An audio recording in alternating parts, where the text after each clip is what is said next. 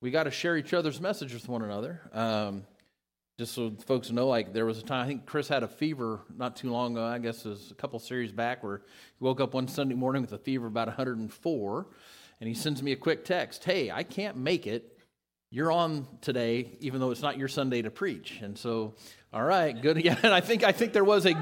I, grace to you and peace, as Paul would say. But no, I think there was a good luck in there. But, but as we do share our messages back and forth that we plan with one another in case such an emergency were to arise. And so it's kind of a neat thing that we can do that way, that we can share that, that load um, of the work in the church together. So we are going to be in Ephesians chapter 1 today, looking at verses 3 through 14. Um, there's so much here. Uh, I really, this passage is, is great, and there's a lot. We're actually going to do this. You notice it said part one in the title. We're going to take this and look at both of, all of this stuff over a two week kind of period of time as we're looking through this. But if you've got your Bible, go ahead and open it up to Ephesians chapter 1, verses 3 through 14. If not, it is on the screen for you to see, and you can follow along there. Let's hear the word of the Lord. Blessed be the God and Father of our Lord Jesus Christ, who has blessed us in Christ with every spiritual blessing in the heavenly places, even as he chose us in him before the foundation of the world, that we should be holy and blameless before him in love.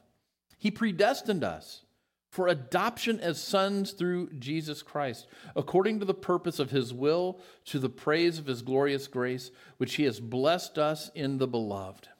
In him we have redemption through his blood, the forgiveness of our trespasses, according to the riches of his grace which he has lavished upon us in all wisdom and insight, making known to us the mystery of his will according to his purpose, which he set forth in Christ as a plan for the fullness of time to unite all things in him, things in heaven and things on earth.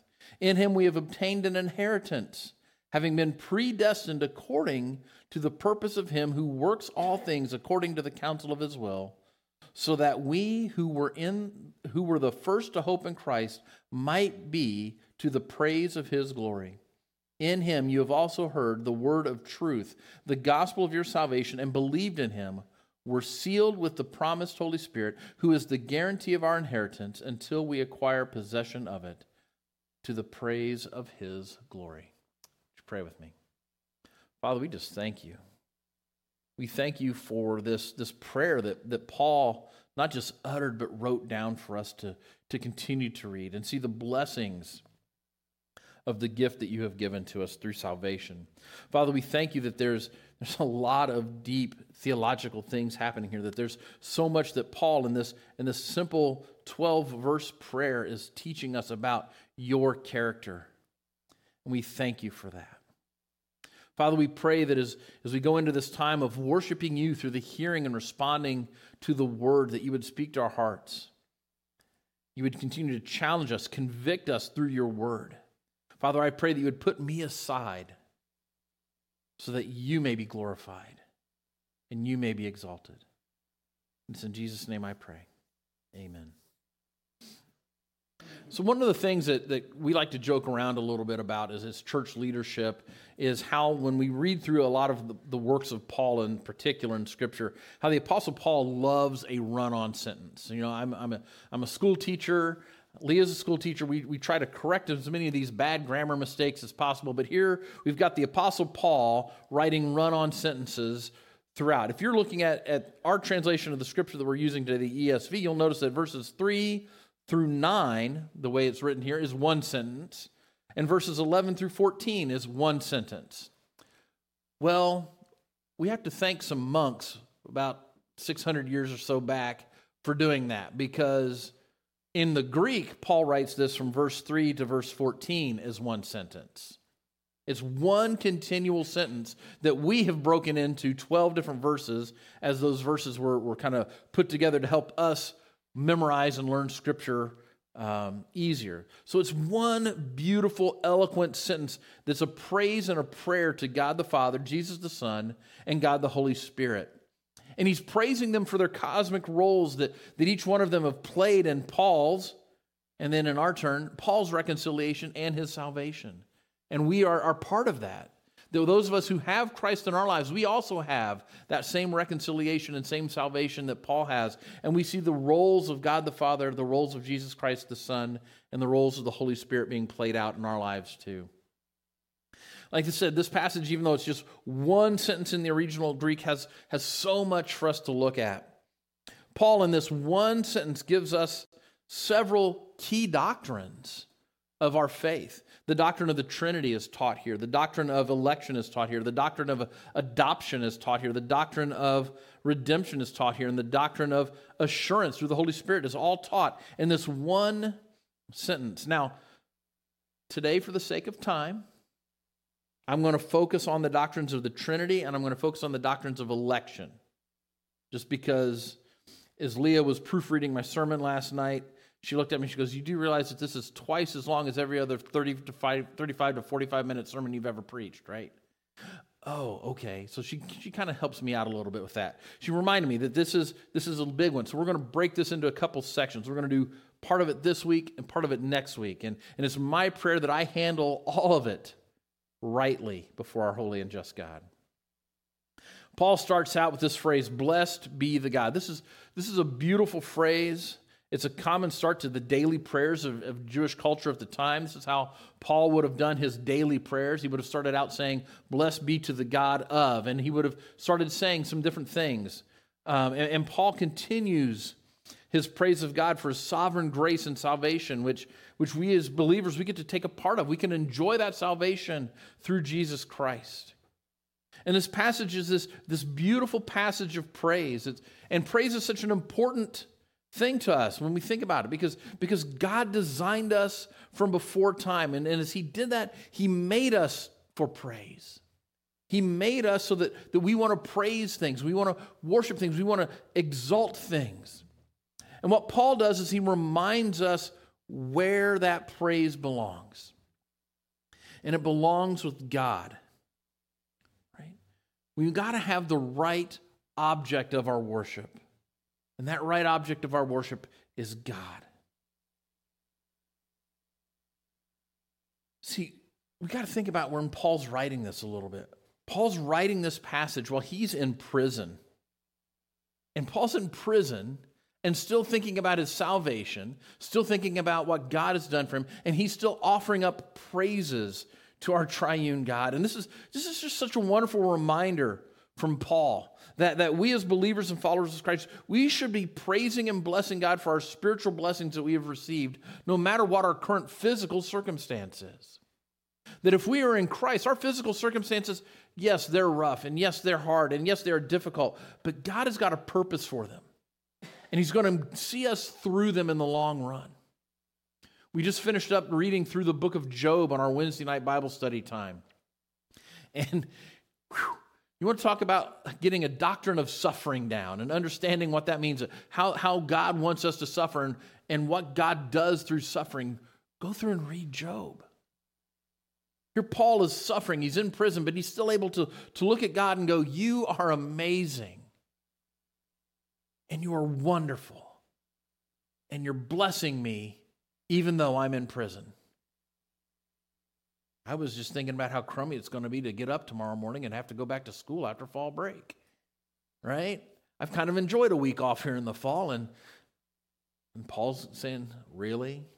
I'm I've been in prison, dude. Are you sure?" Yeah, it convicts me too. Right? As we read this passage, Paul's reminding us and he's inviting us to take a, a close look at the one whom we worship. He's reminding us that we have this triune God who is, who is one in essence, one in power, one in might, yet individual in their role. The Father chooses us, the Son redeems us, the Holy Spirit assures us. This is our God. Father, Son, and Holy Spirit, three in one. This, this beautiful, marvelous mystery. And he gives into the fact that we are chosen by the Father. We see this specifically mentioned in verses 4 and 5, right? Even as he chose us before the foundation of the world. And then in verse 5, he, he says, He predestined us for adoption as sons through Jesus Christ. This he chose us in him means that God the Father chose Christians in the Son, and this took place in eternity past. The God who, who created time stands outside of time and knows exactly what will happen within the time as you and I understand it. I'm not even sure I understood what I just said, but I know that God gets that, that He's bigger than all of that, that God is outside of time, created it, and has a plan for it as you and I are in it. That's who God is. This is, this is an indicator of God's eternality, right? That, that, that in that, in, in, in that eternity, God the Father has a role and he's leading and he's directing the Son and he's leading and directing the Spirit. God the Father, Jesus the Son, and God the Holy Spirit are equal in deity. They're equal in their attributes, but they are one in essence. And each one of them plays a unique role within the Godhead. See, God's initiative is redeeming the believer from sin and death. And it was not something he just did on a whim. It wasn't like God created everything, saw Adam and Eve sin in the garden and go, oh, now I got to fix this problem. No, God had a plan before the garden. God had a plan before he ever said, let there be light in the beginning. And if you are in Jesus Christ, you were part of that plan from that time. Everything that God has done was planned and thought through purposefully. It was something planned from before time began, and He planned it in Christ. God has chosen His people in love so that, so that nothing that we can do, we can't take any credit for our own salvation. Everything about how God saves His people from sin comes from God. And Him saying He predestined us. God's election or choosing of Christians entails him predestining them to something. Right? You're not just saved from your sin, you are saved to a bigger purpose. You've been predestined by God for a purpose bigger than yourself. In this case, Paul says that we are predestined to be adopted as sons. All Christians at Paul's time, as he's writing this letter to the church in Ephesus, all of the Christians, the males, the females, the Jews, the Gentiles who have come to Jesus Christ, they are all adopted as sons. And, and got to understand kind of the, the understanding here in the ancient Near East that this is a really important mark of distinction. This means that all who have repented and called on Christ for salvation, all who walk with him faithfully and have equal footing of the inheritance of the kingdom of God. And that's important because in the ancient Near East, only the sons could receive an inheritance. You got to even think back in the ancient temple in Jerusalem, there was a court for the women and children, and the men could advance further. Paul is saying now that Jesus is here, you are adopted as sons. You are all equal in your inheritance in the kingdom of God. No one is above anyone else here except our God. We're all on equal footing. See, the, the, that's the beautiful thing here is the church of Jesus Christ, the global church, the universal church, is made of individuals with many diverse backgrounds who are all united in Christ. I, have had the opportunity to worship in settings outside the United States, and, and it's an amazing thing to be in a country where you're not speaking the language but yet the tune sounds familiar. And so you know the song and the lyrics that are in your language to the tune, and you worship those brothers and sisters in Christ. There's something beautiful about that, knowing that our God designed that on purpose to glorify Himself. And, and the idea that God choosing a people for His own glory is, is not a new idea. This isn't something that Paul contrived as, as he was writing the letters to the saints of the early church. This goes far back as Abraham in Genesis chapter 12, right? God chose Abraham to make a nation for him. God chose Israel to be the light among the nations and declares that in Deuteronomy chapter 7 and Isaiah 42. Jesus chose his 12 disciples to bear fruit and to make more disciples. And he says that about them in, in John 15, 16. See, we see God choosing frequently within Scripture. And it's interesting because because it shouldn't be that big of a deal to us that God makes a choice. We make choices.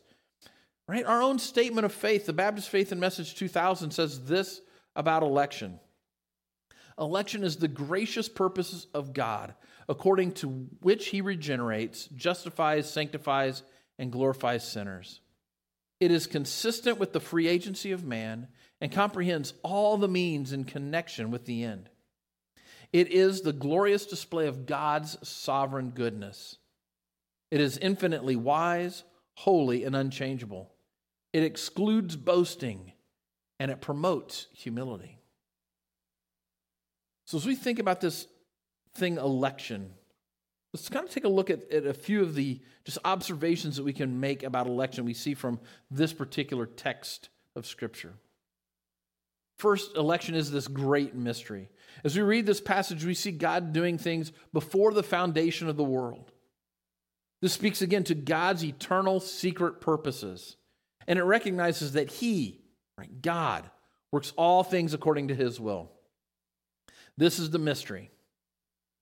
God is God, we are not. Right? His ways are not our ways.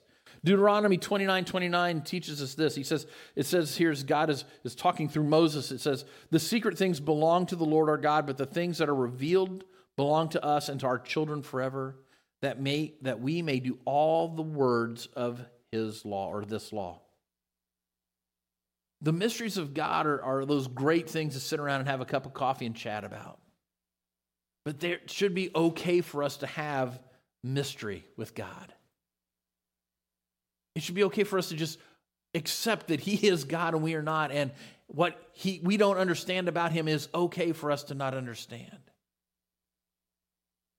Encountering mystery within Scripture encountering mystery within the character of God, encountering mystery and experience that we've had with God should encourage us to dig deeper into His Word.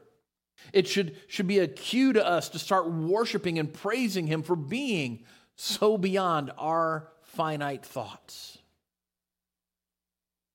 Second, we see that while election is a great mystery, there are other attributes of God that are affirmed in this text. We see that God is perfectly loving, and he says that in verses 4 and 5. That God is eternally sovereign. We see that in verse 5. God is gloriously gracious, as he's described in verses 6 through 8. We also see that God is infinitely wise in verse 8.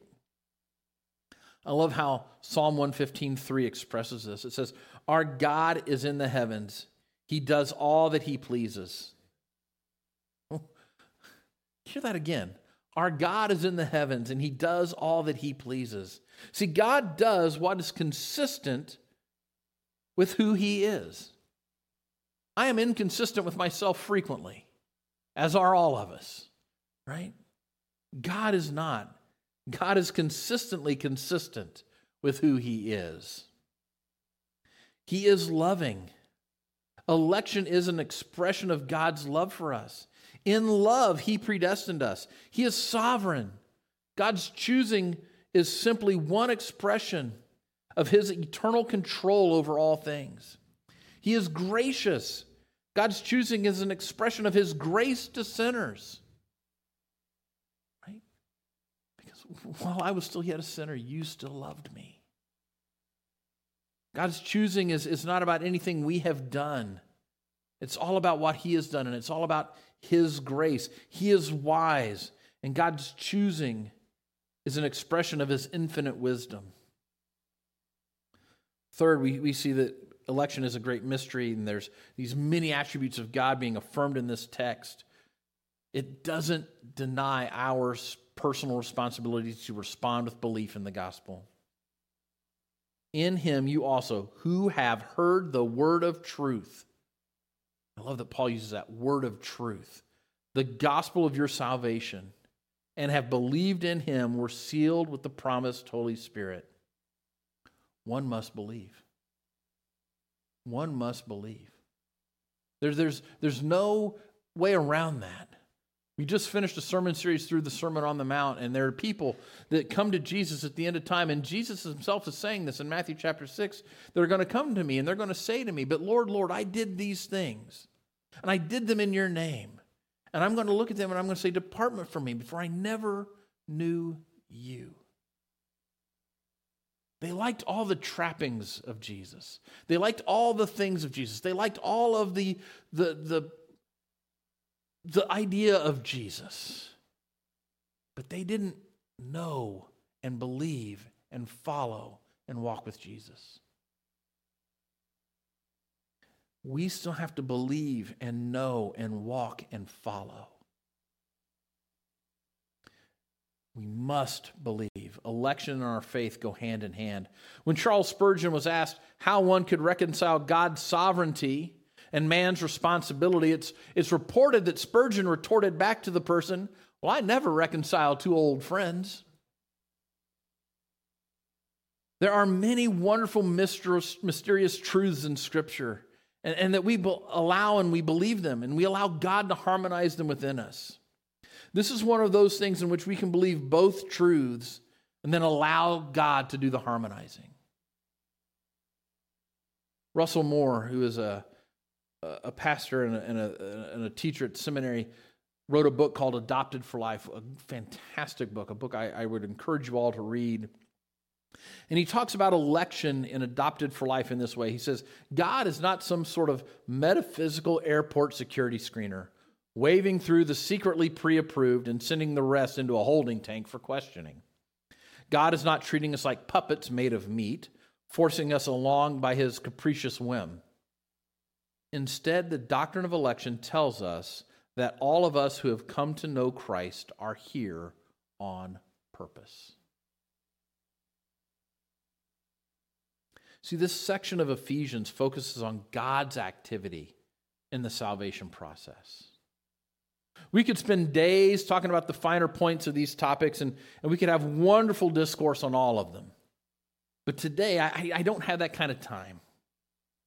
I'm going to stick with what's here in the text in front of me, and I'm going to deal with that the best way that the Holy Spirit allows me to deal with that. Right? It's not my purpose to, to dig into all of the scripture and try to harmonize man's responsibility with God's sovereignty. And here's the thing as we read what Paul has read in this, this beautiful prayer that he's writing here, that is verses 3 through 14, that's not Paul's purpose either. Paul's purpose was to praise the holy, sovereign, just God who saves sinners. Church, let that be our purpose with this passage as well. Let us praise the holy, sovereign, just God who saves sinners. The fourth thing that Paul points out to us here is that our election is in Christ. See, we, we are chosen in the chosen one. That it's Jesus who does this. This is we are chosen in the chosen one. Everything about our salvation is about Jesus. It's not about us. Paul will, will, will, soon tell us as we continue to read, For by grace you have been saved through faith, and this is not your own doing. It is a gift of God, not a result of works, so that no one may boast. For we are his workmanship, created in Christ Jesus for good works, which God prepared beforehand that we should walk in them.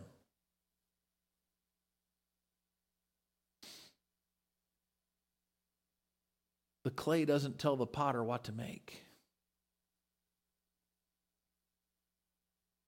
We were chosen in the chosen one. We are his workmanship. Finally, as we kind of look at this passage and, and we see all the things that it's being taught here, what everything that we've seen so far about this and election in this passage, it should humble us. It should humble us. That, that we, for whatever reason, God so chose, chose us as followers of Him. He's pulled us out of the rest of the world to say, I want you to do something for me. It should humble us that He thinks of us at all. The right response for being chosen for salvation is, is awe it's worship, it's obedience to God. He has done something we cannot do for ourselves. He has rescued us from our sin. He has lifted us out of the mire. He has done great things and made us new creatures in Christ Jesus. I can't do that for me, but He has. And as Paul starting to pen this letter through the Holy Spirit, he's reminded of that. And he goes into this, this passage of prayer, this section where he's thankful for that. And as I think about that, I, and I think about how, how difficult the doctrine of election may be for some of us to understand, or, or how difficult it is for some of us to wrestle with, the thing that, that is super important is that it should never divide us. These are the words of God in Scripture. He uses words like elect and predestined, and I don't necessarily understand all of that. But I know that it should never divide us, but it should unite us in worship, and it should unite us in awe of a mighty and majestic God. It should remind us that, that He is sovereign, He is wise, and He is loving, and He lavishes grace upon us. And it should remind us to pray, Thank you, God. Thank you, God, for saving me, even when I not, did not deserve it, even when I did not deserve your love, even when I rebelled against you. Thank you for saving me. Thank you. And the beautiful thing is, is, is the goal of all of this, when, when God chooses you out, when He selects you, when, when, when you are His in Christ, the goal of all of this is to make us holy. He chose us in Him so that we should be holy and blameless before Him in verse 4. And not only are we saved from the sin that corrupts us and pushes us away from, from God our Creator, but we are saved so that we may be more like Christ. Because without Christ, we are not holy. It is Him and it is His work that makes us holy. We can stand before God because of Christ and only because of Christ. I have no footing before God without Jesus. We see in this passage that, that God chose a people to be holy. And the goal of, the, the goal of holiness is not optional if you claim Jesus Christ. The goal of holiness is not optional if you claim to be a Christian. God has chosen his people to be blameless before him. That is the purpose of the election. Holiness expresses a moral purity that comes only from God, and a blamelessness that expresses freedom from guilt of sin in which you used to walk. And he takes that all away in that one moment. I get there is a lot to chew on in this passage. And I have probably given some folks a whole lot of brain ache right about now. That's why I've broken this passage into two sermons. Right? We said that Paul hit on five big things the Trinity, election, adoption, redemption, and assurance. Next week, I'm going to talk about adoption, redemption, and assurance. We've looked at the Trinity, and, and anything that I could say or do more about the Trinity, I would goof up. The Trinity is one of those, again, marvelous mysteries that, that there are not proper words in English that we can express and, and describe it well without sliding into something accidentally that would be heretical. And I don't want to do that. Election is, again, one of those beautiful, wonderful mysteries of Scripture that, that, yes, God is sovereign and He chooses His people, but man is not free from His responsibility. And I can't harmonize that, but my God can, and I'm going to let Him. Because I don't know what else to do. So we're going to look at some of these things next week. And, and maybe, maybe today you're thinking yourself, as you've heard all of this, man, I, I, don't, I don't know that I feel really chosen by God. I don't feel assured that I know the God that you've described who, who chooses us in love at all. Or maybe you're thinking, man, I need to know this God and I need to know him deeper. How do I know this God? Understand this. We are all sinful and rebellious people. We have rebelled against God and His truth because, and because of that, we deserve death and eternal separation from His favor. Even those of us who are in church leadership, we fall into that category. There's nothing new about that for us either. This is who we are. But God and His love for the people that He created, understand this God and His love for the people He created designed a way for the rebel to become a saint. Jesus, God in human flesh, God the Son, who redeems us, came and lived among us. And in his life here on earth, he fulfilled the law of God in ways that we could not. He lived a, a perfectly sinless life to be the perfect sacrifice that we need. He has done for us what we could never do. He rescues us. He takes our sin, He takes our shame, and He places them on the cross with His body. And He willingly, willingly pays for our sin by sacrificing Himself for our sake. Jesus was then raised from death to provide the only way for us to be rescued and restored to right relationship with God. We got to admit our, our sinfulness. We got to stop trusting in ourselves and our power. And we must ask Jesus to forgive us and rescue us. And when we do this, we do it truly and honestly. And we say, I want to follow you. I want to surrender my life to you, Jesus. Jesus brings a new life into you. And he begins to make you, begins the work of making us new creatures. God, through Jesus, renews all aspects of our lives. And it's only God, through Jesus, that you can truly know God. It's only that way. And if you haven't surrendered your life over to Jesus yet, I encourage you to do so today. If, talk to me, talk to Chris, message us if you're listening online. We want you to know Jesus. If you're already a follower of Christ, man, think about all that we can praise our God for from what we've read in this passage. Think about that. I want you to, to ponder how mighty and how wonderful our God is. I encourage you to seek to know the Father who chose you by spending time in fellowship with your brothers and sisters in Christ and, and by reading the word we have been given that reveals our God to us. And I'm going to tell you something. If you are struggling today with the words in Scripture that we read, if you're struggling with this, this idea, the doctrine of election, that we see here in, in, in, in Ephesians 1 3 through 6. I, I want you to take heart. It's okay to struggle and wrestle with the Word of God. There's nothing wrong with that. It, it's a great and marvelous mystery. I, love how I've heard Pastor J.D. Greear out of, out, of, out of North Carolina describe the doctrine of election. He says something along these lines I don't fully understand God's election.